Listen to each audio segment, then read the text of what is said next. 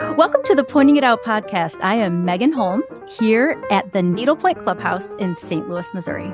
And I am Melissa MacLeod at the Wool and the Floss in Grosse Pointe, Michigan.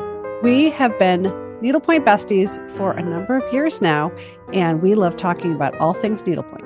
It's true. And whether we're talking about our friends in the industry or chatting about tips and tricks that we've learned over the years, we are just here to keep you company while you stitch. For the visual version of this podcast, subscribe to our YouTube channel at YouTube at Pointing It Out Podcast.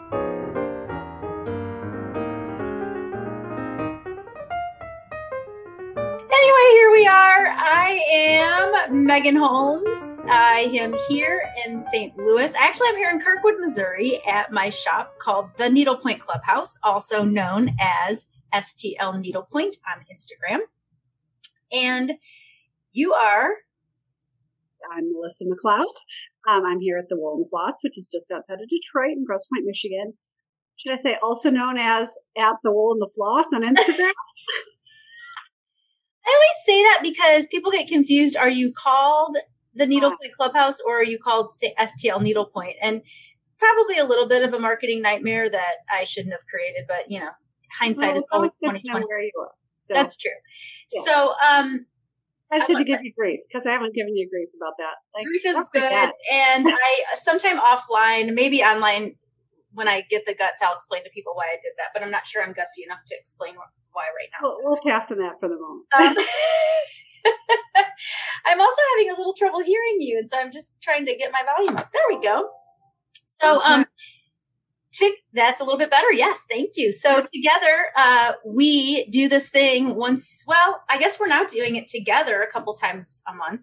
Um, we are doing the point. We are here to do the Pointing It Out podcast, um, and you are watching it right now on YouTube. And um, thanks for finding us. Here we are. Uh, this week, we are talking about. Hold on, you have a really good title, and I want to make sure I read it right. Your best needlepoint yet. So um, I love that title. And one of the reasons why I love it so much is because I think that our needlepoint craft is an evolution. And I think that, um, you know, you learn some things on your own and then you learn some things from other people and then you keep learning and you keep learning. And um, we have some tips and some ideas of ways that we think anyone could enhance their stitching experience. Might be some things they already know, might be some things that they don't want to try, but we're going to suggest it anyway. Wouldn't you say that to be true? Yes, yeah. So we back in back in the olden days, in ancient times, when we had, let me think about this. ancient times, uh, eighteen months ago. Yeah, that that long ago. Yes, when the dinosaurs roamed the earth, um, we used to have five knitting classes a week and three needlepoint classes a week. Plus, then we had some specialty classes, usually two or three times a month. So, um, one of the needlepoint classes we did was with um, my finishing manager, whose name is Kirsty. Um, and she's an excellent, excellent stitcher, and she manages all the fabulous people who pull together all of our finishing. Um, and she's the one who kind of deals with the nightmares that pop up when there's some little things in the needlepoint that could have been done slightly differently that would have made for a better outcome or an easier job for the finishers or whatnot. So um, she and I kind of pulled this class together a few years ago, and I will be honest, it wasn't terribly well attended because it sounds really boring. I mean, like these are like you don't sit down and come out with some beautiful project when you're done. Wait a minute though. Did you call it your best needlepoint yet? We did, and, and people still didn't attend it. we had maybe we ran it twice, once on a weekday and once on a weekend. So we try to you know work around our people who have a regular nine to five job. And I think we had like two people in one class and three people in the other, maybe three and four. It was like not hugely attended. But every single one of them were like, that was the most informative two hours I have ever spent. And every single one of your customers should come to this class.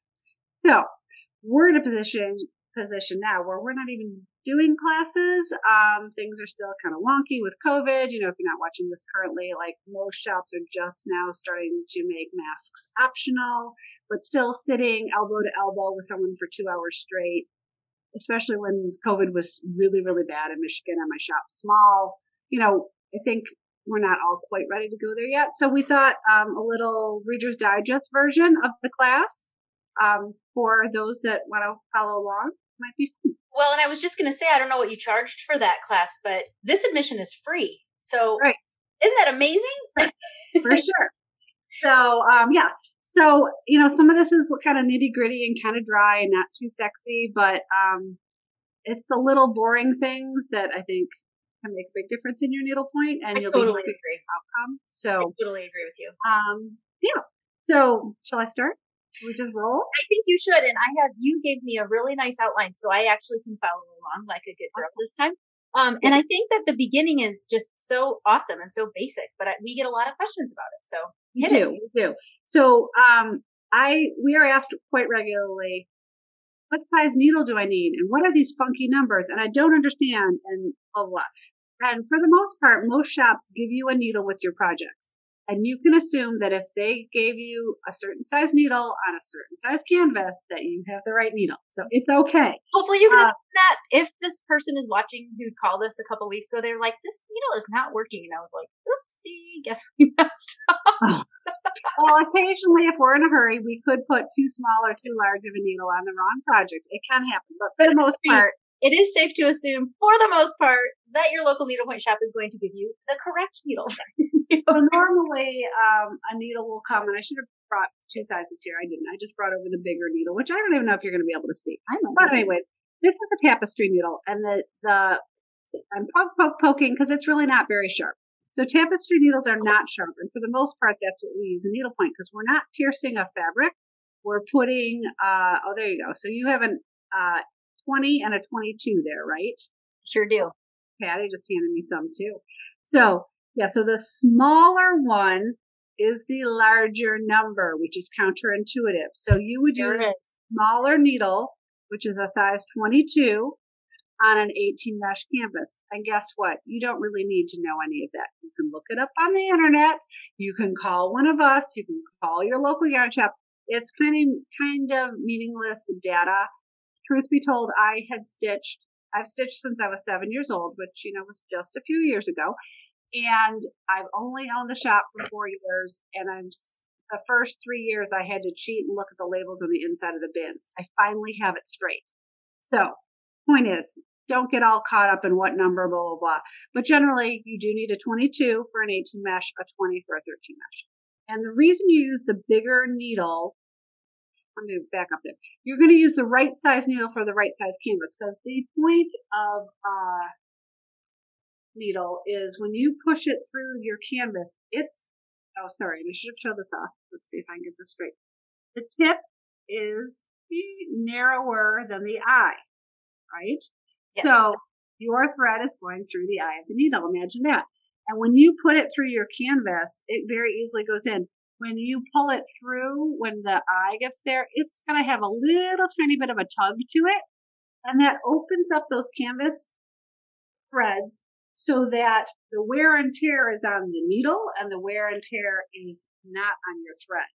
So, um, a lot of times when people say, Oh, my thread's getting all frayed, my thread's pilling, whatever, many times that could be because you're not using a big enough needle for your project. If you're using a 22 needle, which ideally would be for an 18 mesh canvas, and you're using that on a 13 mesh, then that needle isn't opening up that hole, and then therefore the thread is dragging against those canvas threads. The, the stitching thread is dragging against the canvas. Exactly. And I, you've got some other notes here. I almost think that needles could be a whole podcast as I'm thinking about this because there's all different kinds of needles, but let's just keep it basic. So you're using a tapestry needle. You're right. Size 20 is for the larger mesh. Size 22 is for the smaller mesh. And honestly, I've gotten to the point now where I can feel, I can tell when I have it in my hand, like which one. It's weird. I can just, I just sort of know. I'm like, oh yeah, this is definitely a bigger needle. Um, there's also I, th- I think that's more of like almost being a shop owner though, because we handle them all day long. Because when I just worked here one day a week, I, I'd have to put them next to each other. Know? Yeah. the 18s are a little bit shorter. Yeah, all the things. But yeah, so I, I think it's great to point out the reason why it's a tapestry needle and why the tap, what you just said is true is that it opens it up so that you're not wearing and tearing on your, um, on your canvas. But that leads what I think to the next point very wonderfully, which is the point is that this opens up your canvas so that you don't wear and tear, but you're still going to wear and tear a little bit on your thread.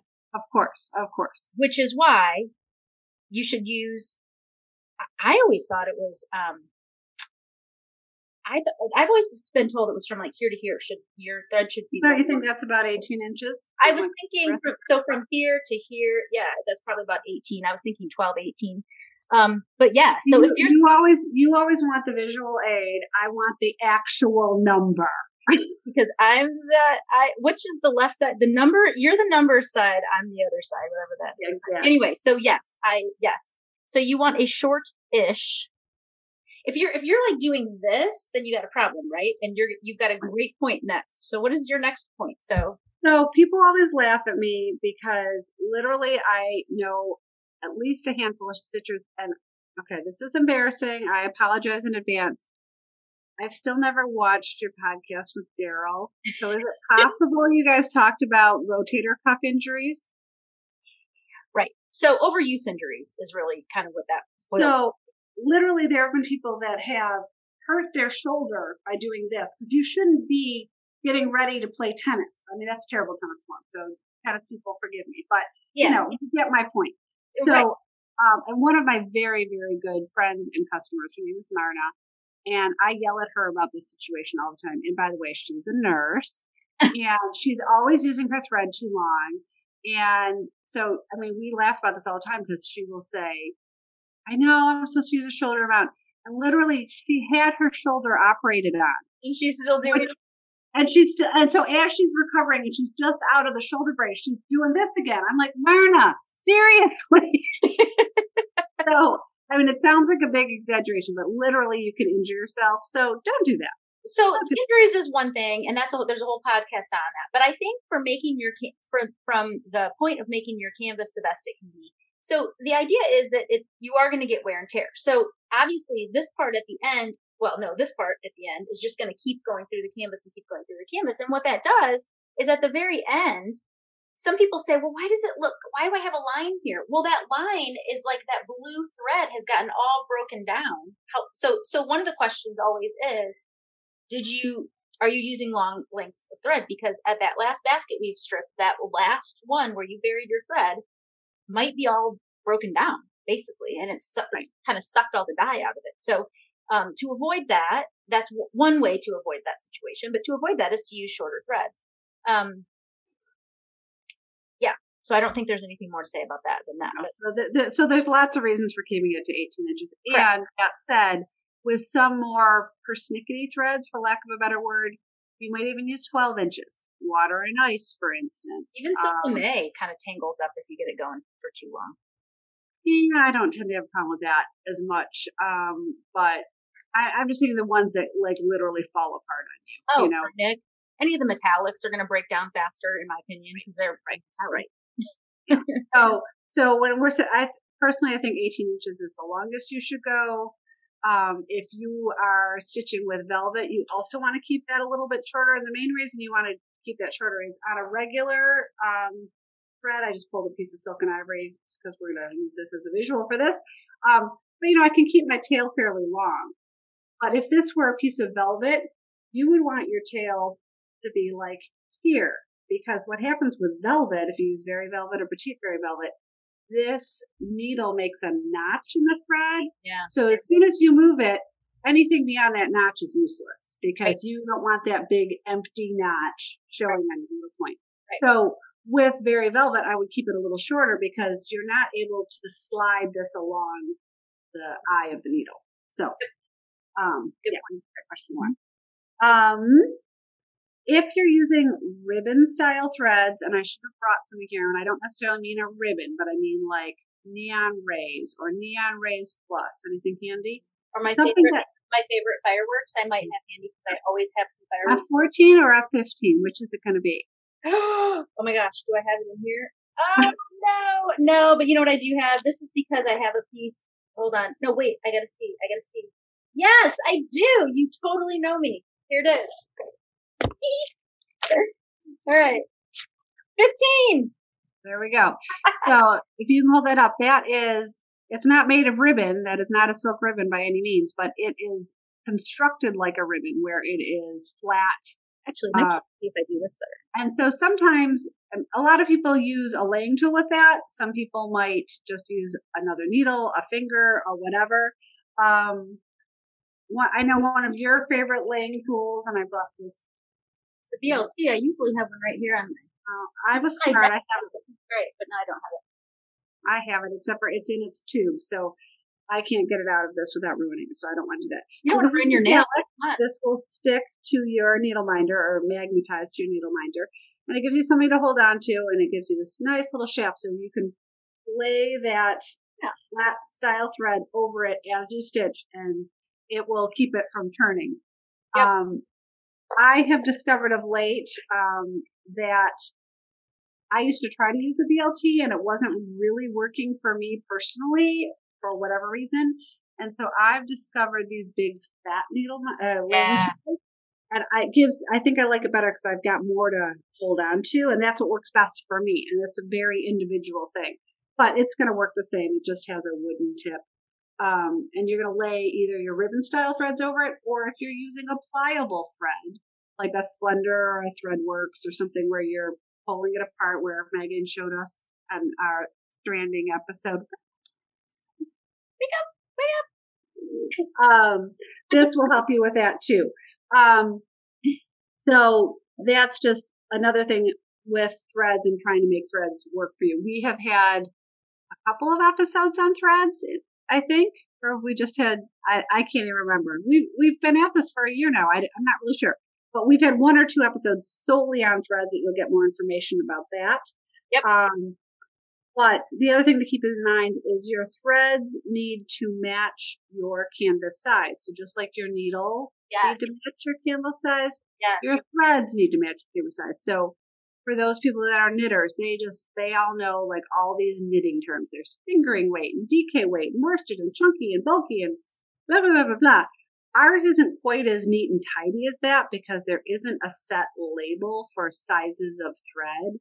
You just kind of need to know that Vineyard Silk is designed for 18 mesh. Pepper Pot is designed for 18 mesh, but it works for a lot of people on 13 mesh. So you just kind of start to know those things or have your shop as a resource to go to. But again, um, an example of that to me, a very obvious example, is a lot of people come in here. uh, I talk about this all the time. We're a big belt, big belt city, and a lot of people are sold silk and ivory for 18 count mesh belts, and it drives me crazy because it's trying to smush too much stuff into a tight space, and so then they come in and they're like, "Why do I have all these bumps?"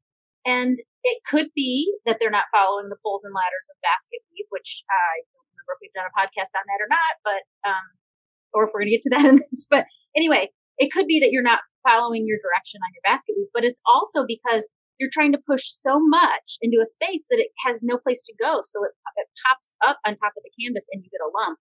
Um, Well, as, as we talked about earlier, the, the canvas threads are designed to shift a little bit. It's just like those they're buildings that are built to sway in the breeze. it's kind of the same thing. So Yeah. these are designed to move a little bit. So they're going to move a little bit so your fat end of your needle can get through. But that also means that then they're getting bigger and then you go to the next hole and try to put something through that's a little too big and it just all doesn't come together. And the only people who ha- are successful silk and ivory on 18 count stitchers, in my opinion, are those who have a really light. They can really just keep it light going through, and they're not scoopers, and they're just up and down, and they're really got a really light touch. Um, And I thought you were going to say that they were tight stitchers. well, maybe they're super tight or they're super light, but they're not right in between. And in either way, it has to be consistent because anytime you're not, you know, paying really good attention and you're not going to pay good attention and have this same consistent, um, tension on a belt because obviously you're not doing that in one sitting. So, um, Well, anyway, you've hit my hot button. I'm like, stop. but just with everything else, um, there's always exceptions to the rule because one of my most prolific stitchers in the shop learned how to stitch at a shop in Pennsylvania, and that's their thing. And she learned how to stitch with silk and ivory on 18, and her things are beautiful, beautiful. It is but she is the not a science. exception to the rule. She's the exception to the rule. So I just, Anyway. in case she's watching us, I don't want her to be offended because she's a great stitcher. So, no offense, but I, I'm just saying if you again to have your best canvas, if you're having a problem, that might be one of the answers to one of your problems is using the wrong size thread for the for the wrong like the wrong size mesh. So Gotcha. Yep. Okay. So I know we've talked about this before, but I don't think it can be said too much. oh right. Always, always, always keep your labels. So your label, and I'm sure most of you know this, or your card, whatever the case may be, cards are slightly different from labels because that gives us a color number. With something like Planet Silk or Planet Earth, Pepper Pot Silk, Vineyard Silk, Silk and Ivory, all those things, they give you a color name and a dye lot number. So if you come in here and you say, I need more of that orange thread, we're going to try to not look annoyed when we say, no problem. When you hand us just a scrap like this and say, oh, I need more of this. Well, first we have to feel it, touch it, look at it, and decide what kind of thread it is. Then we have to decide what the color number is. And there's no way we're ever going to know what the dye lot is. No, there's no. So, way. if you keep that label, and it could be either in the flossaway bag with your thread, if you use flossaway bags, you can open up these threads in a way that, like, you, after you open this twist, I was just kind of looking. slide it back on. So the label stays with the thread. Um, we can't always find you old lots, but if we have an old lot number, there's a hope that we can help you Yeah, we do have that network of people that are always kind of helping us search. But yeah, so we've talked about that before. I feel like it's beating a dead horse, but I think it's so important because having those labels, it's like going out uh, with an umbrella and hoping it doesn't rain, right? You know, if you if you leave that umbrella at home, you're screwed. For sure. That's right. Yeah. So I'm all about that. Okay. So in our class, then we went on to talk about starting a thread. 'cause That's the next thing you're going to do in your stitching after you've kind of gathered all your supplies. Um, and we got a little more supply talk at the end, but, um, there are, you have to start your thread somewhere.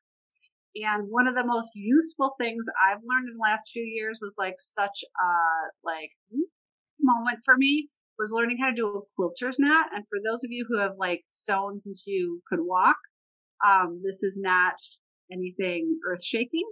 Um, but a quilter's knot, and you can look this up on YouTube, but if you basically line up your needle with the end of your thread, so I'm making a big circle, and this is less important with something like silk and ivory, more important with something if you're stitching with like two or three ply of a strandable thread. If you just tie a normal knot, you go to to start your threads, and that knot just pops right through the canvas because it's not meaty enough for your canvas.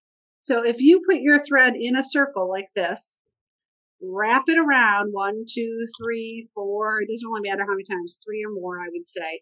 And you've wrapped this around your needle, and I tried to get a dark thread, so hopefully you can see that.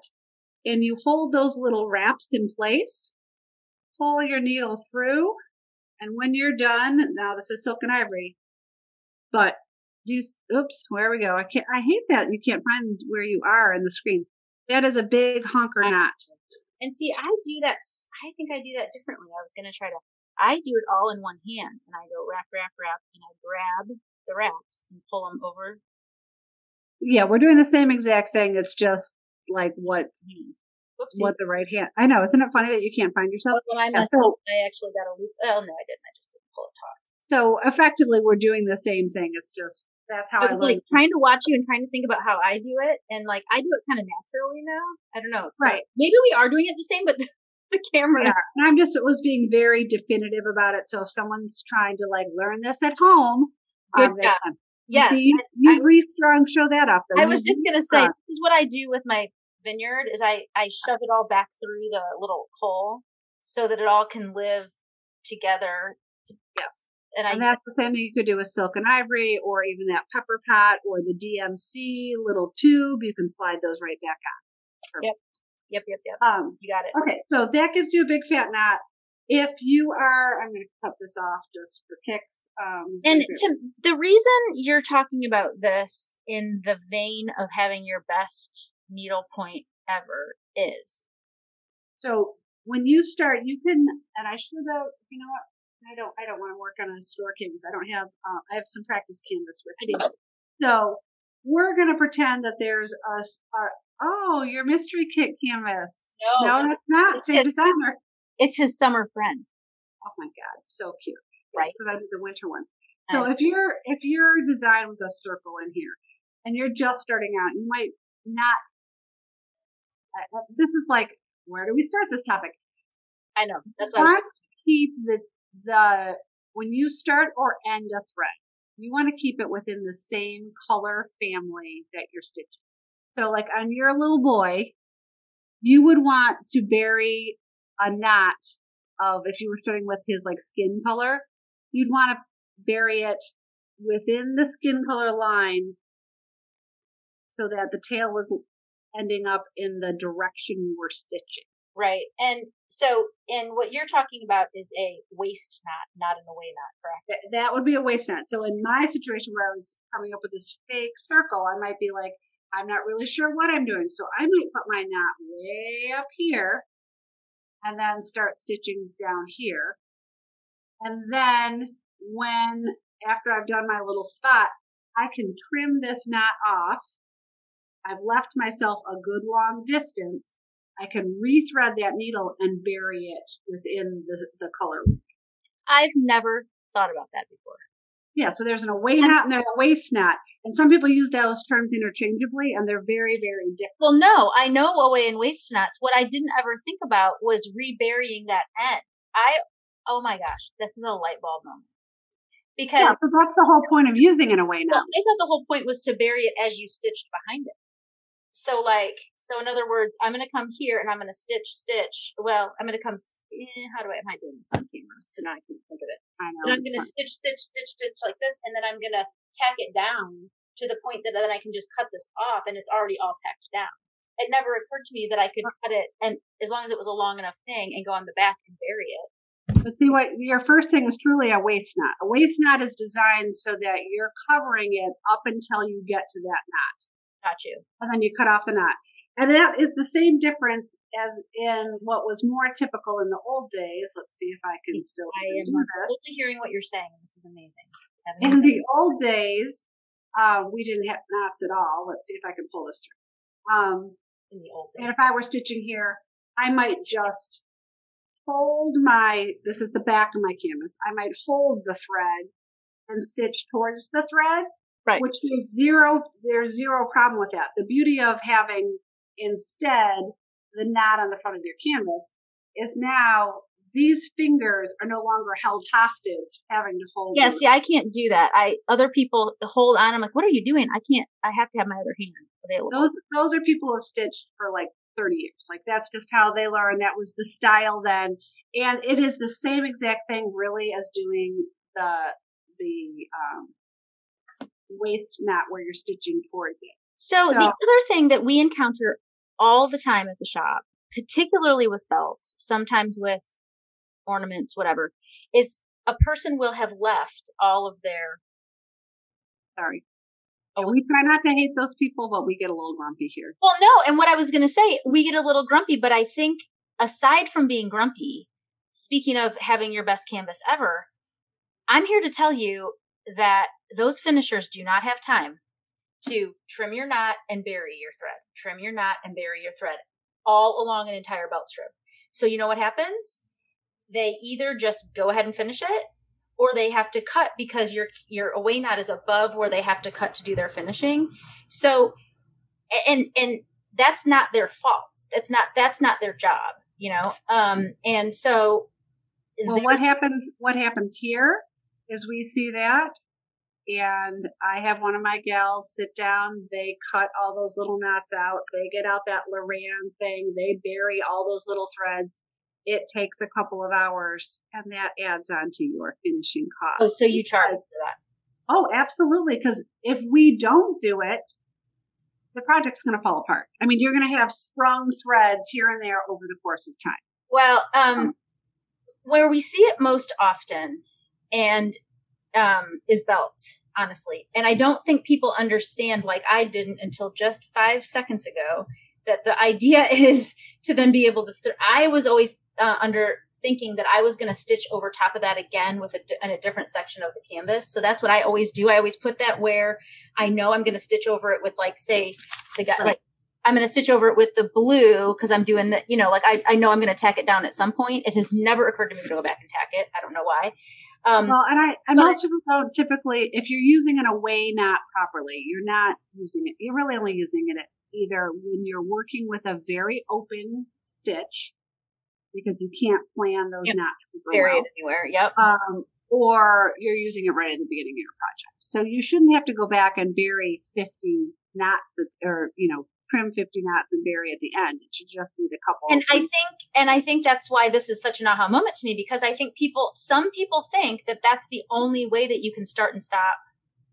I, my guess is that the person who stitches a belt and there's knots all across the top and all across the bottom must not understand that you can tack your thread in different ways, um, which I think we're going to get to because um, why would you keep doing that? You know, like there, it, it takes more time, to, in my opinion. But the other thing is the reason why the belt thing works okay is because most, okay, I'm not going to say that. I don't know most. I know my, our finisher uses an adhesive to get that backing on because there's no other way to get that backing on. And so I don't worry about it. It annoys him because it gets in his way. So he just chops them with these giant scissors. I've seen him do it and it freaks me out because I'm like, ah, but he's done it for 35 years. So he feels comfortable doing that. But um, he, the adhesive will keep the threads from popping up on top. So it's going to be okay. But um, it's not going to be okay when they do that on a four inch round ornament. exactly right. That's exactly right. And so those finishers then have to I know some finishers use a little dab of acid free glue. They have to do some. They have to do something because it's there. that, that's why, like I said, we either say, "How about we send this back to you? This is what needs to happen," or I say, "We can do it here, but you're going to pay an hourly rate for us." Right, right, right. I don't. Um, yeah, I just don't see that as much on. Anyway, yes, it doesn't. Ha- it doesn't happen that often here. I'd say like. Right two or three times a year. We yeah, yeah, yeah. Because most teachers have been trained for that. I think what I'm also doing is telling myself, like, this is such a great episode because people need to know this stuff. yeah. So the other thing, when you're doing waste knots, we're going to pretend that my red thread is blue. Um, and if I were starting in this upper right hand corner, like a right hander would do, um, I would want to split this. Um, this is now a waste knot. I'd want to put it there because I'm going to be stitching towards that. Right, right. And then you. But more importantly, I'm putting it in the same color splotch on the canvas. Yeah. If I put my big blue thread starting down here. In the white. You're going to have a blue shadow through that white. And I see that, unfortunately, more often than I want to see. And when the canvas is done, there's nothing we can do about that. And to me, that's a little heartbreaking because putting the, the knot here versus here is no difference in when you're stitching it. Right. But outcome is huge. So I always try to keep the waste knot in the path of the direction you're stitching as well as in the same color patch, if that's the right No, that makes exact in the area that you have colors that are dark enough to hide it. I mean, yeah, that's just kind of a common sense thing. Um, and then so to the point, back to the point though of burying all those. Um, so you you trim your knot and then you go back and bury it. Um, I don't think a lot of people realize this either because I tell people this all the time, and I see it here in your notes. The direction in which you bury those threads is important. Yes. Right? Yeah. So especially when you're doing basket weave, a little less important with decorative stitches because you've got a little more wiggle room, I guess. Um, but with basket weave, you really want to make sure, and I learned this after I've been stitching for probably 30 years, um, that if you're doing a true basket weave or continental, it's, I think, um, we all want to bury it on a diagonal, especially because the basket weave's done on a diagonal, but that'll make a big pucker in the front of your canvas. So you want to either go on a true vertical or a true horizontal. Have I told you what I call that? What? The mole hole you know, like a mole's crawling across your yard and it's popping up, you know, it's popping up the little like dirt on the top. You're creating a mole hole on the top of your canvas. So, you know what I'm wondering? So what, so what's always interesting to me is I have noticed, and hopefully no one will call me out and say that I'm wrong on this, but maybe they will, because usually I'm wrong on something all the time. Um, when you have your waste knot, if it's not in a straight line, it's not an issue, right? I was thinking that tension that's right. I think you're I think you're covering that in a in a way that you're not popping up under the threads after not that. disrupting. I was thinking the exact same thing. I would love to hear if somebody has an opinion on that, but I think what you're saying is correct. That if you have that thread down there, you're it's Right. it's just covering it, it's moving along. But if you're going to go back, because what you're doing is breaking up, you're not you're not laying that cleanly with your needle. You're breaking up threads as you go along, possibly you know because you're not obviously finding the exact right. You see, you know what I'm saying? Anyway. Right. So yeah, so There's not a tunnel. You're creating a hole, basically. The other um, way to start a stitch that is kind of uh, was newer to me again. I think actually our friend Susie Valerie taught me how to do this at a, um TNNA class a few years You ago. got me, Laura Taylor, Oh, because it looks like an. L. That's so funny. So a pin stitch can be called an L stitch or a T stitch or a pin stitch. It's really all the same thing. Mhm. And what you're doing with that, um, and, and I still have a knot in this, so we're going to leave the knot just because it'll be easier for me to demonstrate. You're going to come up in hole A. Let's just call it hole A. And you're going to go down. Sorry, I'm trying to do this so you guys can see and so it's not backwards to me. You're going to go down, directly down one canvas thread. Mhm.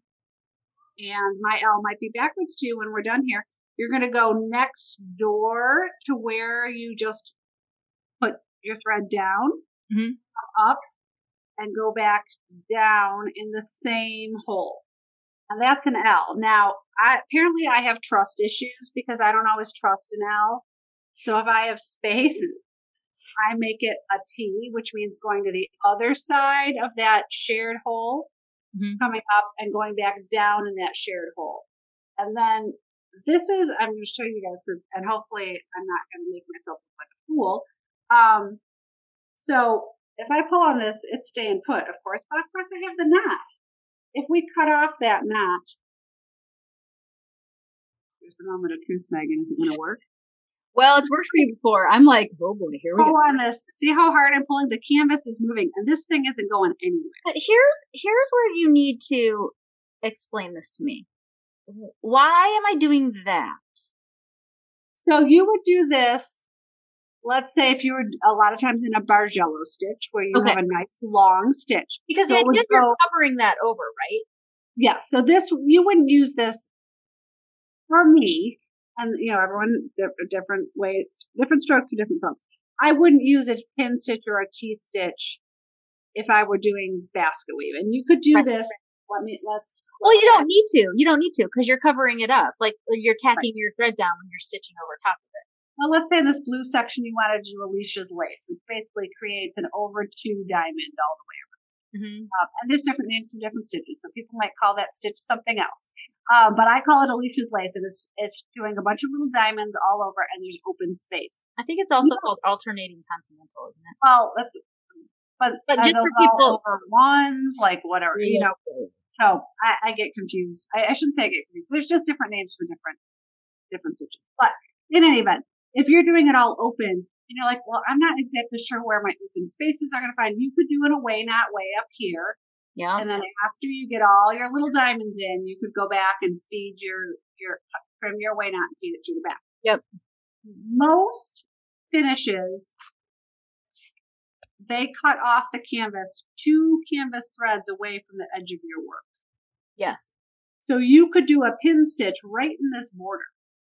Yes. And I think on Great Lakes Good Times, I think I talked about using a pin stitch for that darning stitch in the border if you, depending on what you'd had stitched already. Yes. yes. So you could put your pin stitch right in the border, right like just outside. It can't be four stitches outside because just like you It'll said earlier, someone with big scary scissors is going to cut that off. but if you put it like in that column and of the holes, usually we talk about threads and needlepoint, but if you do it in the column of holes right in between those two threads, then you should be okay with doing a pin stitch or a T stitch in this area. but hiding and- in zone is a good. I'm just like, this just blows my mind. Like, I know. it- Yeah. shouldn't- And I think it does, it still works with an L stitch. Like I said, I clearly have trust issues because I always do it three times. And the, the magic is always sharing a hole that you're, you know, going down in. Yes. So that it basically locks itself in. Yeah. Yes. So those are many, many ways you can begin a stitch. As a matter of fact, you can almost use many of those ways to end a stitch because you could end with a pin stitch if you wanted to. Uh huh. With you know, if you were at the edge of your uh, work, or Yes. if you I'm just trying to think. I don't think you'd have a. I don't think you'd be able to get it tight enough to do a knot. But maybe yeah, I just don't know really why you do that, but you theoretically could. Sure. Like I've heard of people do Yes. that. So Yeah. typically when you are ending your threads, you are going to take, let's pretend a bunch of this were stitched. There was a lot more than just this little spot. You're going to take your needle and run it through the back of your stitches again. If it's basket weave or continental, either horizontal or vertically, and you're going to run this through, and you're going to run it through about two or three inches, like you know the length of the needle and maybe even a little. Um, and again, back to our earlier discussion, if you're tying off and you're working on this piece and you're tying off your white, I would try to tie off your white in a white space. I would try to tie off your blue in a blue space. Try to keep colors within the same colors. It's less important with a lighter color being tied off in a darker color space. yes. You know, like if you were had just started this white, I don't know why you'd run out here. You could probably tie off your white into the blue Mhm. world will come to an end. Of course, none of this, the world's going to come to an end because there are no needlepoint police. You will not be arrested, but you're not going to see the white and the blue. I can guarantee you, you'll see a shadow of blue in your white. So, um, With you. Yep. yes, yes, yes. Um, Bargello Tucks. That name always like kind of like throws me because like, what is that? So, um, most of the time, and I, I am assuming it's called a Bargello Tuck because people used it when they used to stitch a lot of Bargello because the stitches in Bargello are long. Very long. Yeah, I did not know what this was, so I'm learning. Okay, you you do know what it was. You do know what it is. You've probably used it regularly. You just didn't know it had a name. Okay. So that's that's how it was for me. So a Bargello tuck, primarily in most needle pointers' lives, is used when you're working with a rayon thread that's super slippery. So we all have some of us a love hate relationship with neon rays. I mean, there's nothing better than the look of neon rays, but it is not the easiest thread to work with. It's it's all rayon. It's super slippery, but that shine is phenomenal, and you love it. But if you have stitched with neon rays, you know that if you just go through that little two or three inches we just talked about and cut off your thread, it's going to pop out. Like there's wool wants to stick to wool. Silk will stick to silk. Slippery again, slippery is just slippery. Doesn't work. So, Mhm. uh, when you, and I wish I had something that was partially stitched. I can't believe I don't have anything here. But you would run your needle through, and I'm just going to do a darning stitch. We're just going to pretend like you're going to run through the back of your stitches like this. If Uh-huh. this were neon rays, there is no way that would stay. So you're going to turn back around and go the opposite direction.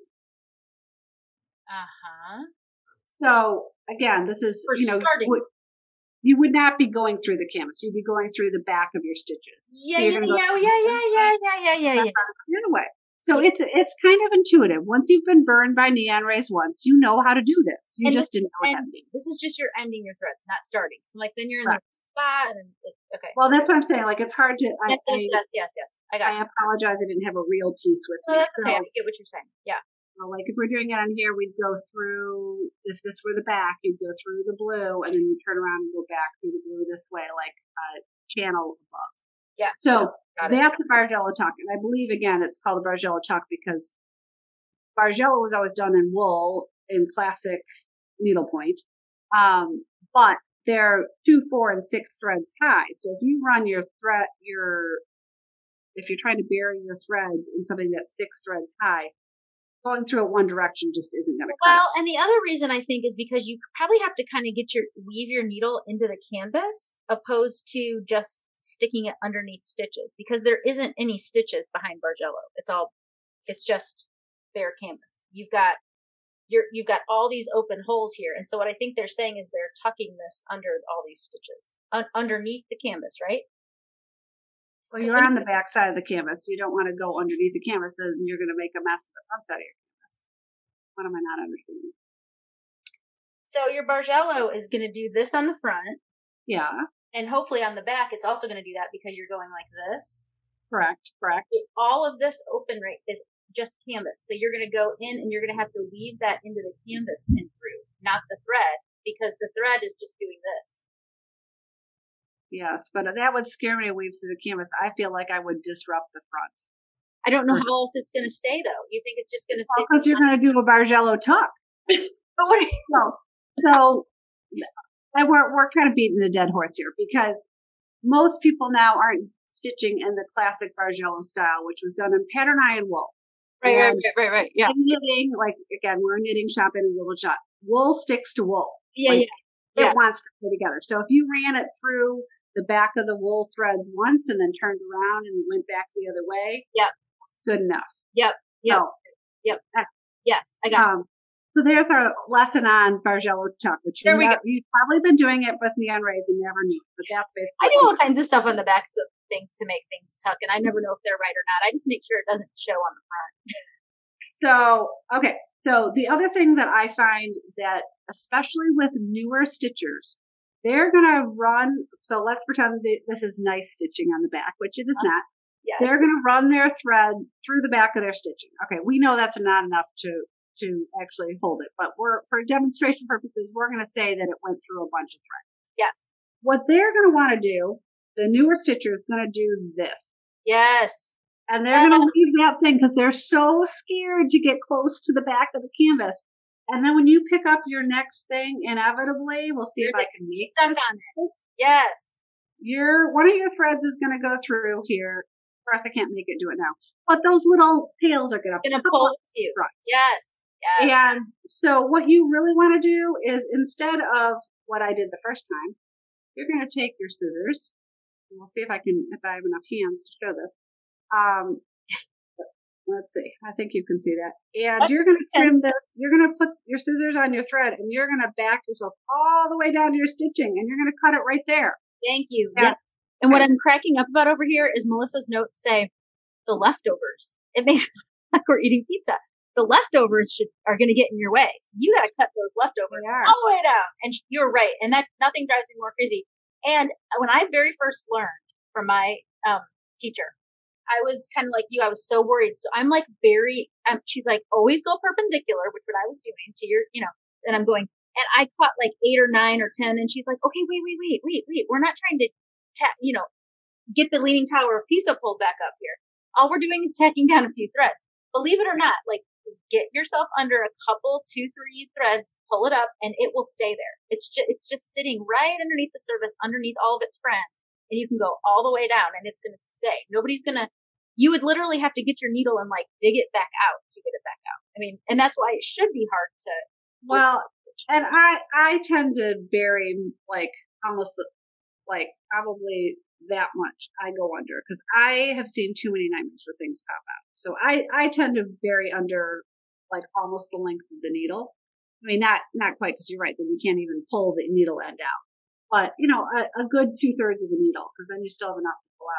But that cutting close to the canvas, what you've already stitched is super important. Exactly, and I'm talking about basket weave too. Like if you're doing some other stitch, like if you're doing Yeah, see, and I do a lot more decorative stitches, and so you because those aren't as tight and snug. you have need to vary it further. I'm just saying when I very first learned, I was like trying to push it under all these threads, and then I didn't want to cut it all the way, and she was like, "No, no, a couple str- a couple threads, and cut it down to the nub, you're good."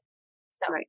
Point Now there is our magic save. We talked No. about this quite a bit. We both love our snag nabbits. I never so- got enough. Yeah. So if you end up you're you're maybe learning from this episode, you have a couple little tails, leftovers, quote unquote, that pop to the front. This snag nabbit will save you because it is a sharp needle on one end or sharpish. It's probably a tapestry needle. And then this other end is all bumpy and like ridgy. Mhm. And so if you've got one of those little leftovers that are popped to the top, you just find where it's popping up. You stick the sharp end through the canvas and those little ridges, grab that leftover and pop it back to the back where it belongs. So um, this is a really great tool for that. It's really great if for some reason one of the tension of one of your stitches is looser than it should be. Lots of good uses for this. But if you forget about the leftovers, that's your saving grace. So Yep. um, the last thing with burying is um, don't don't use your thread to the very, very, very, very end. Right. So back to my sample. Unless unless you don't think you're gonna make. Well, let's see. So you've got you've got choices. Like if assuming you have more thread, which Right. us do, or you have more access to thread, you're better off um, not working it down to the very end because what ends up happening is okay. So right now, when you're stitching, you've got this nice long length to work with. Well, let's pretend you're to the end of this thread. This thread's going to be really beat up by the time we're done because I've done so much. Yeah. If you're trying to do your last couple of stitches with this Yeah. much thread, you're going to be making those stitches way tighter because now you're trying to turn Yep. Yep. almost stitch. And those last couple stitches are going to be so much tighter than the rest of your stitching. It's going to look terrible. Yep. So I think that again, especially when we first start stitching, we're kind of having, for some of us, a little bit of a heart attack about the expense of this hobby we just hopped into. And I'm going to get like every little bit out of it that I can. Like when I used to stitch with my friend Terry, she started seriously stitching before I did. And like if I had this much thread left over, I would cut it off and put it in my little floss away bag for the next time I use that thread, like which might be on a different project. And she'd be throwing, and my friend Betsy, who now works here, would be in stitching with us, and she'd throw it in the ort bowl, and we're both going, oh, like that's expensive thread. You could still do that. Well, now I've learned that after it's been dragged through the the canvas that many times, like just let it go. It is the cheapest part of the entire process. It's true. time, canvas, like all those things are It's much. totally true. If you do find yourself in one of those situations though, where you're really struggling to make one that last skein, maybe you have like you're like, oh, I have to make it through here. I can't find that other eyelet, whatever. Another tip is petite needles. Someone told me that one time. Yeah, The petite needle doesn't take as much length to get in and out, and so Right. I would invest in a set of petite needles just to get your and they're, those are just shorter. And I hate stitching with them on the regular because my hand is just used to the longer needle, so I I know how it feels in my hand. But if I'm in a situation, or if someone is in a situation where they're like, I don't know if this is going to work, I'm like, get yourself a set of petite needles because then at the end you can try to make that tail go. We carry those, and I, I know that some people love them, and I personally, they're not my thing either. But that's a really, really good use for them that I hadn't thought of. So, see, every time we do this, we learn something from each other. That's So, true. That is true. Uh, Okay, I we're gonna fly through these last couple things because I feel like we've been jabbering for a long time. I didn't notice what time we started. So, um, wash your hands even before COVID. With needlepoint, always wash your hands. It will save you from so many issues, and you might not think that you have a little of whatever on your hands. Wash your hands before you start stitching. End of story. Um, people ask this question all the time. So I've got my red threaded and I've just stitched these dots. Can I jump from one dot to another in this little circle? My answer is going to be absolutely. I mean, they're only like two threads apart. Even though it's a white background, there's not, I, I don't think it's really going to show. Then, but if you, because this is a white background, if you're going from red to this red, I probably wouldn't jump all the way across there. I wouldn't. I'm a little OCD in that way, and I'm never OCD, but yeah. now, like down here, I probably wouldn't jump from stripe to stripe on the blue and the white because you've got a lot of options. It's going to be really hard to tie off your little red dot anywhere else. That's why I You might know, jump. The other people say, well, you can't really tell. And the truth is, in sometimes you really can't tell when you're stitching. But when you get a backing on that for finishing, and a lot of times it's a white something, it's either going to be a white like muslin for for whatever. It's gonna it's there's a chance it's going to show more so. You're going to see shadows on the front of your canvas. So that to me, that's why it's important to not jump Yeah. all of those colors behind your white. So other teachers have told me they're kind of, again, you know, I always like a number, but even I go with a little bit of judgment call here. Um, if it's more than an inch away, don't do any jumping. And this Oh. might only be an inch and a half, but I still wouldn't do it. Like, you know, I, I might go from there to there, and I'd be more likely to go from there to there if this were sky blue than if it were white. You know, so you just kind of have to think about what's the after effect of this. And some of that you learn more, obviously, with experience. But I think some of it is very logical if you just think about what the end result is going to be as you Right. go. You also know yourself. And uh, for me, I'd rather tie it off and start over again in another spot because I don't want to see. But if you think, oh, that's not going to bug me, then just go for it. You know, Right. Um, kind of okay. have to make your best canvas in the finish. And yeah, There we go. Your best needlepoint yet. Um, frames. We have a whole episode on frames versus no frames. So we're not going to beat this dead horse either. Um, Megan and I are both professed, you know, mainly frames, but definitely no frames are okay in our world, in our personal world. We're not here to judge anyone. The only thing that I will absolutely tell you and my finisher, my finishing manager has said to me, please share this wherever you can, is Kreinik is an all um, metallic thread, all synthetically made.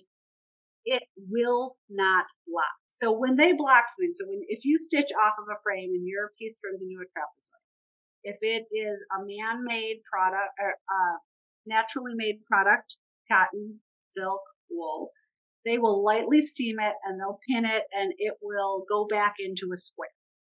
Um, however, that said, those items have memory. And so if you finish it into a soft uh, product like a clutch purse, let's say that is uh, with a fabric back, that now square is still going to want to go back to being a trapezoid.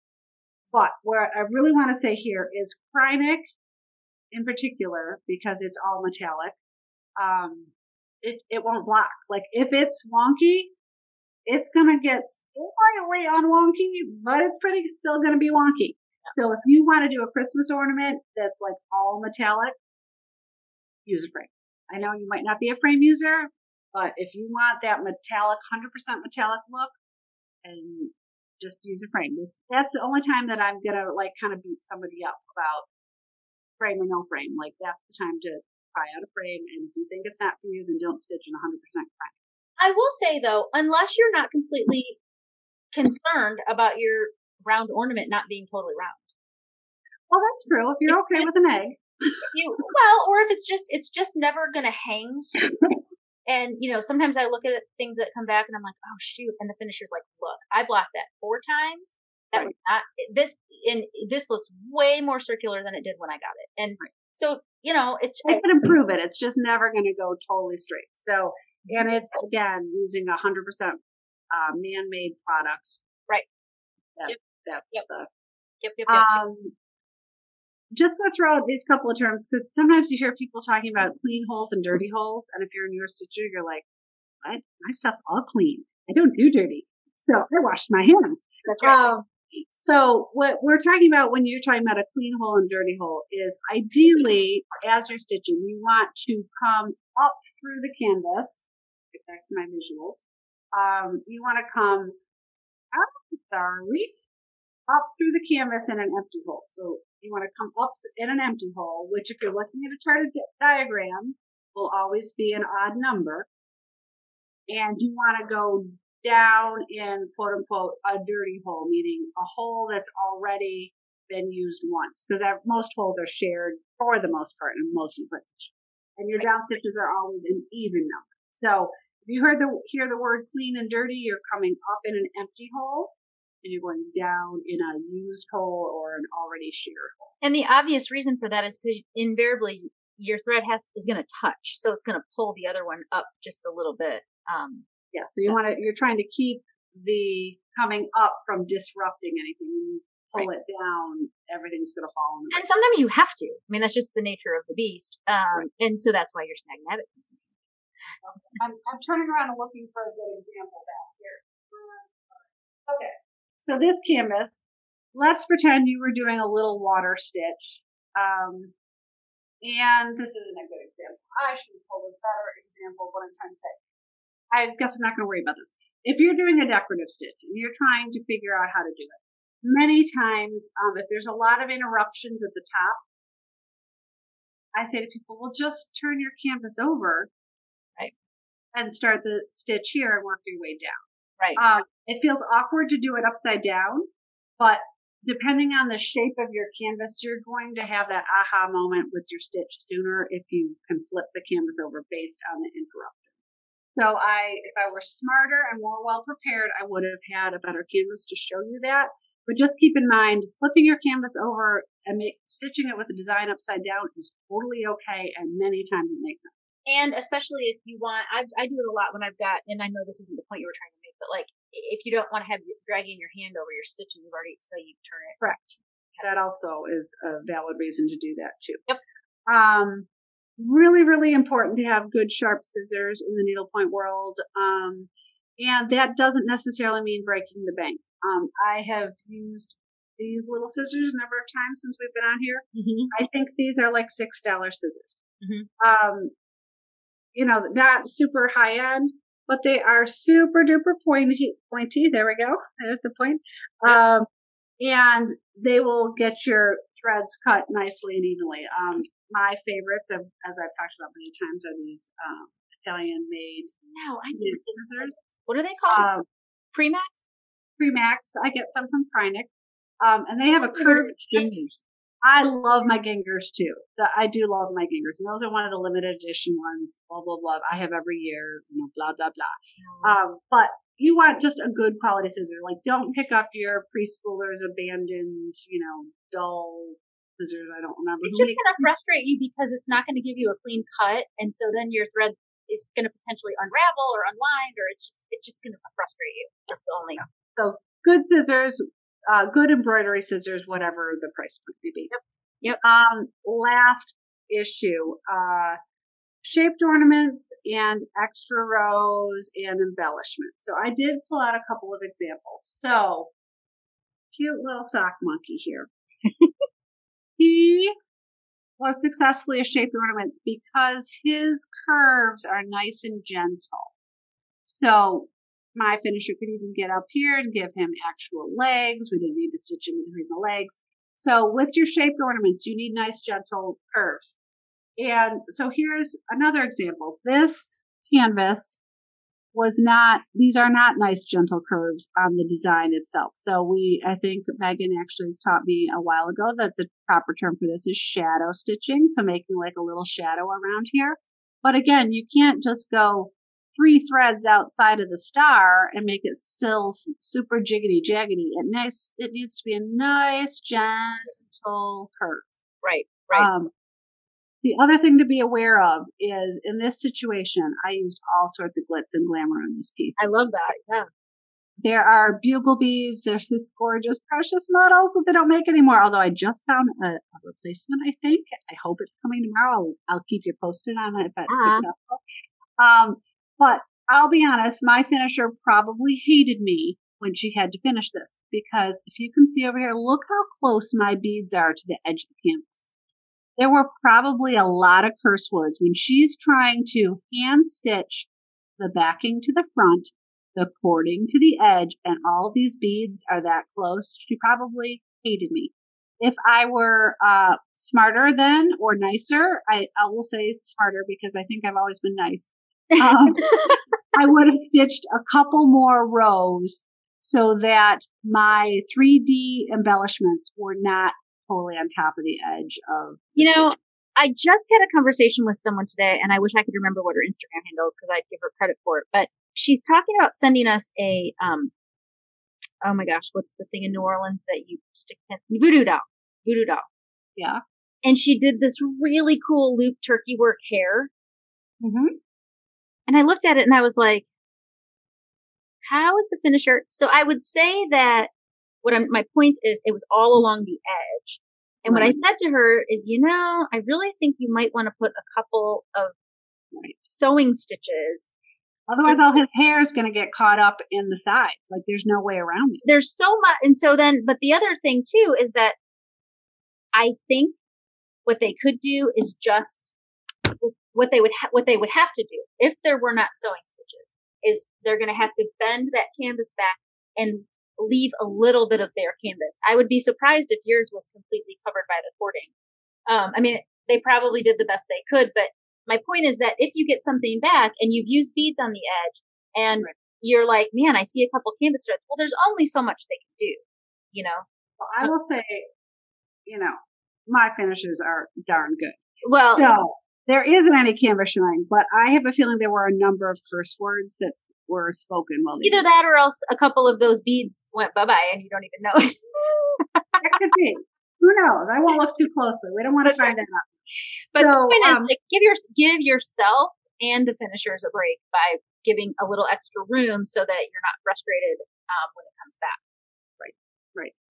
Um, yeah, so I think I've I've kind of killed the topic. We had a little bit more, if you can believe it, in our two-hour class, but I tried to break it down to the most meaningful part. Well, and I think again that we're trying to do our best to just give you some ideas of things that will help you, um, and then help again just help the process along because you'll be happier. You've spent the time and the money, and we just want to help you get your you know process to the point where you'll be really satisfied at the end. Um, we, you know, I, you kept saying beating a dead horse, and I think I think you're right, but that's not what we're trying to do. We're try- we're not trying to like beat it into you. We're trying to say we don't want to belabor the point, but this is all going to help you at the end game of your of your canvas. And if Well, and I think my my beating the dead horse comments were more for maybe our loyal watchers because oh sure they've heard it over and over, from time to time. but So- truth is a lot of these um a lot of these tips are important for different reasons. So we've talked about di- those for different like stranded threads, the reason why to um you know use the snag nabbit or make sure you tra- you know so um so I think that hopefully you know people are getting something out of it and understanding different reasons for paying attention to these different things. And we all we know too that stitchers are all different and you're using different tools you're using different types of threads you're using different types of canvases. And so hopefully these will some of these will apply to the way that you're stitching your canvas. So Yes, yes, yes, yeah. i think you're awesome and you you drove this way more than i could. You did a great job. So i'm kind of just felt like i was along for the ride this time. I said, I, I have to share some credit with my finishing manager here because she was the kind of original like brainchild of this class, and I think it's because she's the one as the finishing manager who has the finishers coming back to her and saying, "I've got this little problem. The beads are too close to the edge," or "I tried to block this and the Kreinik didn't totally block." So Yep. she um, really was uh, very uh, important in creating this class, and I helped her round it out. Um, we had fun doing it. I think it's great. And I think that we're going to keep doing this. I think we've gotten good feedback from um, giving tips and tricks in different specific areas. And so we'll keep doing it. And uh, hopefully you'll stick around. So um. I, I think that ties it up for, for this week. Um, Yep. If you have not already, I know we say this every single time, but we really hope that you hit that subscribe button. Um, I tried to do it from a non logged in um, uh, phone, my husband's phone. I was like, oh, I'll get an extra, you know, and he wasn't logged in on his Gmail account on his phone. And so um, I think it, you might run into that problem. I've heard some people say, I don't know how to subscribe. Well, you have to have some sort of an account to log in. But if it's easy for you, if you've got your um, Google Drive, you can you can log in and and you can subscribe, and then you'll get all the information, including information. Um, I'm going to say it again because we mentioned it last week about our pending retreat. So yeah. uh, we are getting closer to announcing uh, the details, and um, yeah, so be sure to be um, subscribed to us here on YouTube, to be following us at the Pointing It Out podcast um, Instagram account, and um, of course, we'd love for you to follow our own accounts too, because we we often are doing things on each other's accounts. So uh, at the Wool of Floss and at STL. So that wraps it up, my friend. Okay, well, good to see you. As And, always, uh, you have a great night, and uh, we'll see you next time. sounds good. Bye. Bye.